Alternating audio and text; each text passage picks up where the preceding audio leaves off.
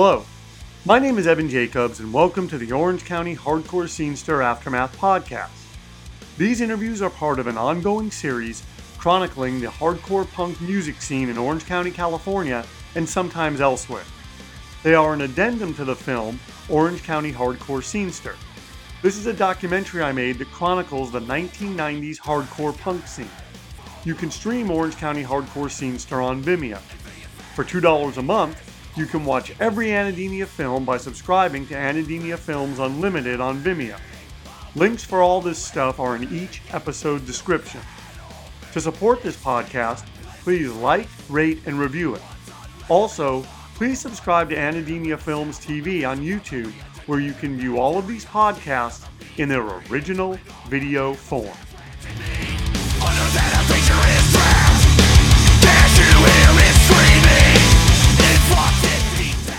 I never knew. I never knew that that you were the link. I mean, maybe I did. Maybe I heard it because I mean, I went through a ton of footage when I when I was doing the timeline edit for Mandel for that instead mm-hmm. thing.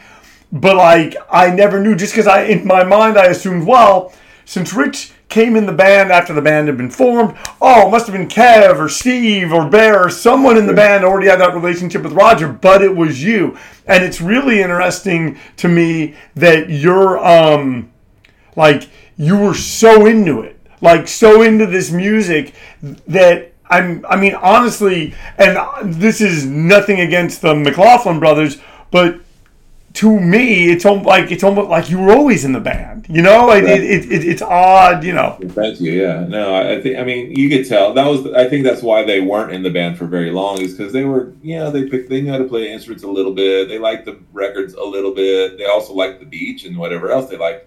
So it wasn't something they were really into. This was. They weren't all about it. Where Kev was all about it, and and Steve was all about it. So like, there's very different. So uh, when you got the four of us together, when I finally joined the band, that's why it just it stayed that way till the end.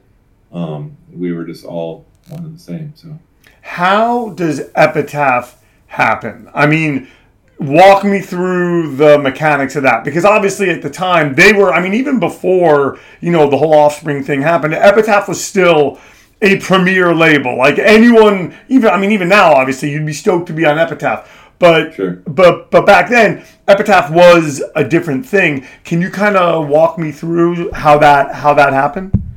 Yeah, um, we were we were doing good. You know, locally, we we the seven inch was out now. We've been touring a few times now. We are playing tons of local shows. Golden Voice, uh, you know, we're on their radar. So when when big punk shows would come through, they would have us open the shows because they knew that we could draw people.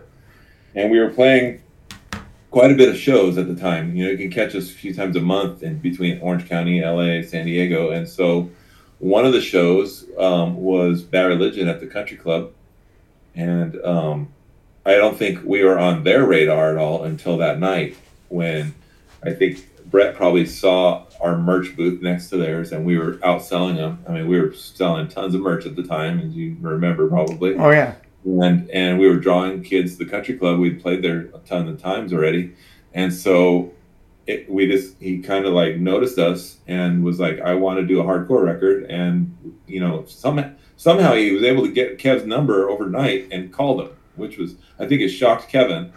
Um, and uh, but at the time, Epitaph was not a big label. They were a I guess a big label looking back, but it, they weren't on our radar. You know, we you know, wishing well, but then wishing well wasn't didn't exist. Now Nemesis exists, and we were happy doing the record with them. And then along comes the guy from Bad Religion. Like again, I remind you, How Could Hell Be Any Worse? Are my favorite record. It happened to be one of Kev's favorite records. That all of a sudden we're playing with Bad Religion as this tiny band, and and then the then the guy calls and says, "Do you want to put a record on my label with Bad Religion?" What are we gonna say? No.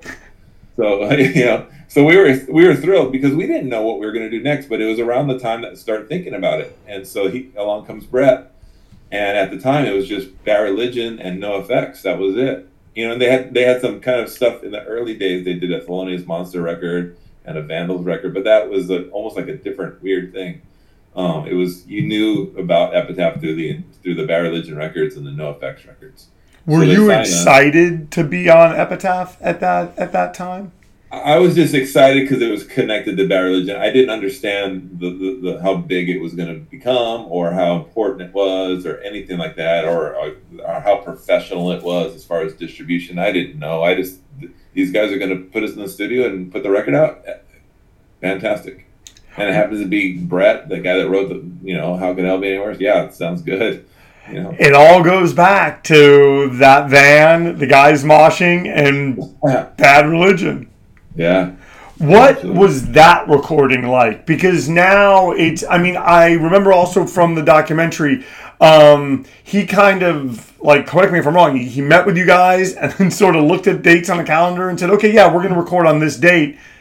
And, like, correct me if I'm wrong, you guys didn't necessarily have all the songs, right? Or no, we didn't have hardly anything. We were just barely at the at the beginning process of writing and along comes this deal and, and we didn't know how fast it was going to be like oh let's get you in the studio in six weeks or whatever like we're thinking well yeah whenever you're ready to make the record you're signed to us and come on over and record but he was there like business style like hey let's get you in here and i got some time in, this month and so it put a little bit of pressure on us and it's funny because then around that time it was 1990 um, the sound of, of, the hardcore scene was changing quite a bit. You know, it went from being this like uh, mixed bag of punk rock and hardcore, and, and, everyone was kind of together, outcasts, to being like this whole straight edge youth crew movement had kind of moved through the scene, and we were part of that.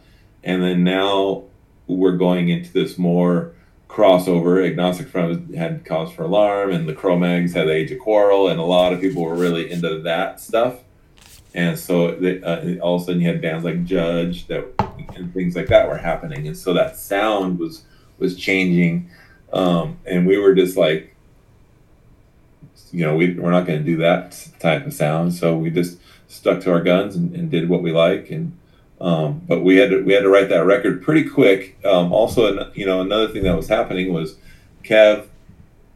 Um, we had to we had to help write a lot of lyrics because he was really um, he was dating the girl who became his wife, and um, he was checked out a little bit, and so that was the that was the first kind of change that happened that made us go, we're not the four guys jump in the car, let's go grab lunch, let's go to the record store, and then we'll go to a, a concert at night. Kev was like, oh, I'm going out with Jen, you know, whatever, and so was, you know, wasn't he wasn't there 100. percent So not only did we write a lot of the music, I, I had to chip in on a lot of lyrics, and um, it was a lot of pressure because it was like now we're at this level too of like Epitaph Records, and then now like we're not how we worked a year ago. You know, is that what ultimately? Because I remember being at the show at Spanky's, which was and ultimately ended up being Instead's last show. Because correct me if I'm wrong. Well, no, you guys you guys toured off of what we believe, right? Like we did, we we did. We were supposed to go to Europe because at the time they had a gateway. Like Epitaph had been, or Bad Religion had been there and they're like, okay, we're going to send you to Europe, and it's going to be great. And we're like, oh, that sounds fantastic. Another you know territory to go play. And um, when the record came out, there was the whole Desert Storm war was going on, and there was some concerns about electronics and flying and all this stuff. So we had planned, we had set time aside to go out to Europe. All of a sudden, Europe was off the table. We didn't know what to do. We printed up some shirts and did a new another U.S. tour, which we were happy to do. Um, so we did that. We did tour off that. By the time we came home, though, there was, you know, from making the record to touring, it was slightly different experience. So. Um, and then at and then at that point, you guys. So then we we we end up at. So you guys played the country club. I remember you guys played Gorilla Biscuits Down by Law. Terrific show. Um, and then there was I think some, and then I think after that you guys played at the Palladium with um oh gosh oh gosh yeah exactly and it was like it was awesome awesome and then I'm sure there were some other shows and then comes the final show at Spanky's and like I've just you know Kev you know Kev gave what I thought was a really good speech and kind of like you know why you guys were were breaking up. Can you for like people that don't know talk about why instead? Like you know you guys are like floyd mayweather you know retires at 50 and 0 why like why why leave when you guys are at the you know you guys are at the top of your game and you know your record's out, you're on the big label. Why why you know leave? Yeah, that was it was hard. You know, looking back, it was hard for, for Steve and I talk about this all the time because we continued doing music for you know 20 years later.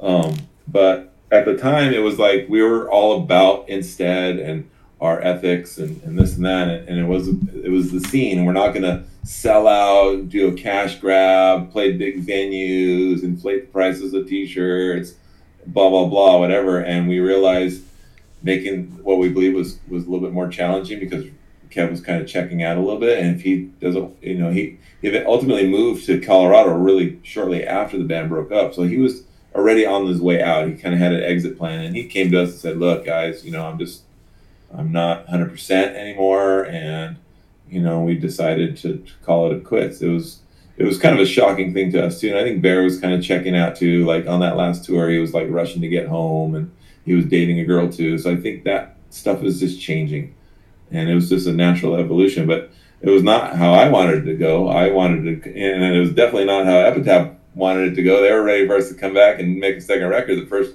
what we believed had done well, and they were excited for the next one, and we had to, you know, break the news. That he was not happy about it.